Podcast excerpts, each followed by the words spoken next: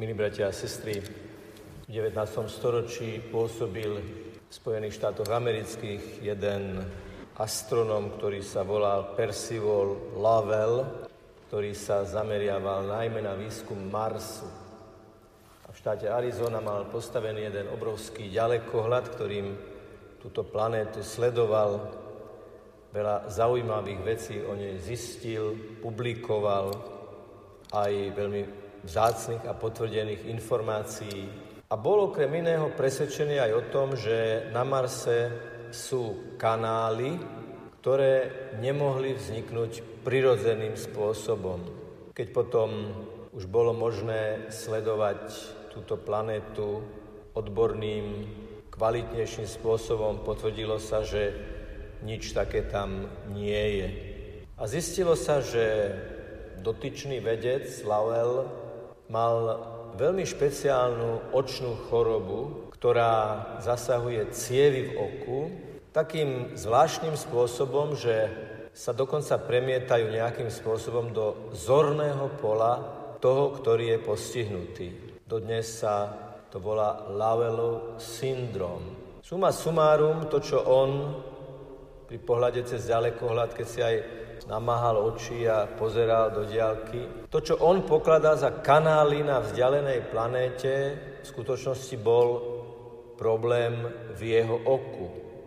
A toto nám navodzuje, táto logika nám navodzuje aj logiku toho práve prečítaného Evanielia, kde Ježiš ako tesárov syn, ktorý má blízko k spracovaniu dreva, používa ten kontrast medzi trieskou a brvnom. Tí, ktorí sa zaoberajú Svetým písmu odborne a rozoberajú slova, ktoré sú v ňom, v ich kontexte, v ich atmosfére, v ich vyznení, v ich pôvodine, hovoria, že nejde len o triesku a nejde len o trám, o, o, o brvno.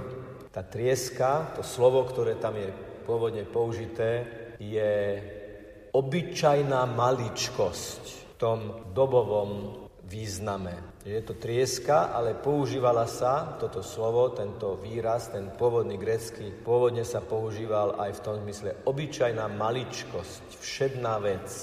A brvno je tiež, má hĺbší zmysel, je to základový trám domu a základový trám strechy. Čiže ten kontrast je medzi niečím, čo je nepodstatné, obyčajná maličkosť a niečím, čo je podstatné, významné a nosné. Čiže v tejto logike teda Ježiš hovorí, prečo si na druhých ľuďoch všímaš ich nepodstatne maličké nedostatky, chyby a vo svojom prežívaní si nevšímaš podstatné, nosné chyby, hriechy, zlobu. Tá psychológia je jasná, tak ako aj v tom, v tom Lavelovom prípade, že to, čo videl v diálke, bolo vlastne ako keby tieňom toho, čo mal vo vlastnom oku. Ale on o tom nevedel a nemal za to ani morálnu zodpovednosť. Na rozdiel od toho, čo nám opisuje Ježiš.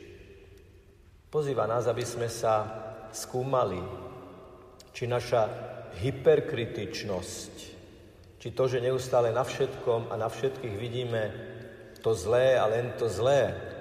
A všetko kritizujeme, všetko vyhodnocujeme, všetko hodnotíme, voči všetkým sa, všetkému sa vymedzujeme, či to nie je všetko tieňom problému, ani nie tak v našom oku, ako v našom srdci. Okrem iného, sa potvrdzuje aj to ďalšie grecké slovo, že vidíš smietku alebo triesku v oku toho druhého. Zase to slovo vidíš nie je, že si človek niečo náhodne všimne, ale tvar, gramatický tvar toho slova prezrádza, že je to systematické, priam obsedantné, zádrabčivé hľadanie chýb toho druhého, aby som sa mal do čoho zadrapiť, aby som mal čo skritizovať, aby som mal čo znevážiť. Ježiš nás pozýva nájsť pokoj v srdci v tom, aby sme boli voči druhým milosrdní a voči sebe prísny. Okrem iného aj preto, že kým chyby druhých ľudí sú ich chyby, ich nedostatky, a teda je to ich zodpovednosť, to, čo my držíme v rukách, to, za čo my máme zodpovednosť, sú naše chyby, sú naše nedostatky. Sám Ježiš videl do hĺbky ľudského srdca. Videl nielen vonkajšie skutky ľudí, ale videl aj najlepšie motivácie týchto skutkov a napriek tomu, že videl všetok ten kal, tú špinu, to blato, tú zlobu v hĺbke ľudského srdca a toto všetko na ňom ťaželo v Getsemanskej záhrade ako obrovský kríž dejín celej ľudskej civilizácie, aj morálnej zodpovednosti ľudí. Napriek tomu sa Ježiš modlil, Oče, odpustím, lebo nevedia, čo robia. Pokoj v srdci nájdeme vtedy, keď, ako sa to hovorí, budeme pred Bohom ako deti, voči druhým ako matka a voči sebe ako prísny otec. A prosme Ducha Svetého, aby nám vyčistil oči, vyčistil zrak. Aby sme nevideli tiene na druhých, ale to podstatné, to nosné v nás. Eucharistický Ježiš, ktorého za chvíľu príjmeme do nášho srdca, do hĺbky našich úmyslov, príjmeme ho do hĺbky nášho duchovného prežívania, je ten istý Ježiš, ktorý hovorí z tohto evanielia a ktorý na nás nevidí tú smietku, tú triesku, ale vidí v nás to zlaté jadro. Vidí v nás to najlepšie, čo treba vyslobodiť, čo treba uvoľniť, čomu treba dať šancu, čomu treba dať priestor.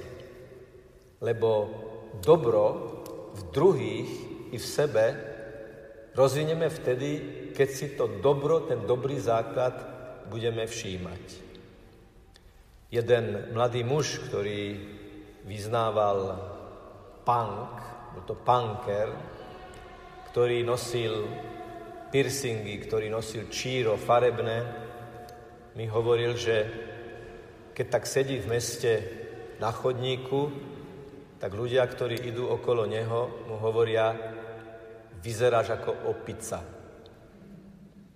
A to je naozaj hrozné, bratia a sestry, Namiesto toho, aby mu niekto povedal, dobrý chlapec, určite vieš niečo robiť, určite máš na niečo talent, určite by si vedel byť platne prítomný v tejto spoločnosti. Vždy musíme tých druhých dvíhať.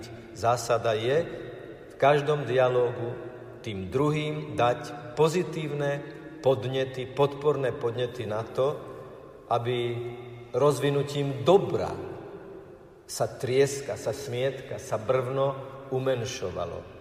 Toto bol aj Ježišov štýl. Zachej na strome, ďaleko, nechcel sa k nemu priblížiť, chcel ho len z ďalky sledovať, ale už to bol náznak záujmu. A Ježiš sa k nemu pozve na večeru, aby potom Zachej pozval Ježiša do svojho srdca.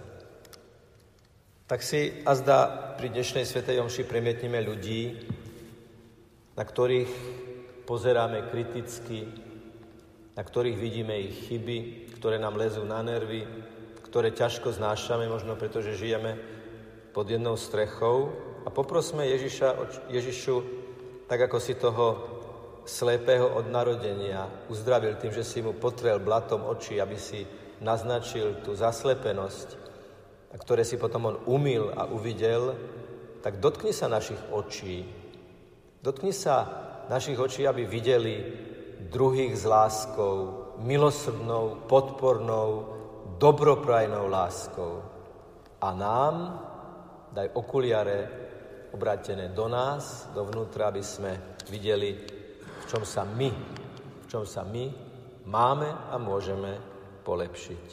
Takže ten Ježiš, ktorý toto dnes hovorí, za chvíľu prichádza do našho srdca v Eucharistii, neváhajme sa mu vnútorne čo najviac otvoriť, pretože nám chce očistiť oči, alebo ešte presnejšie, očistiť srdce.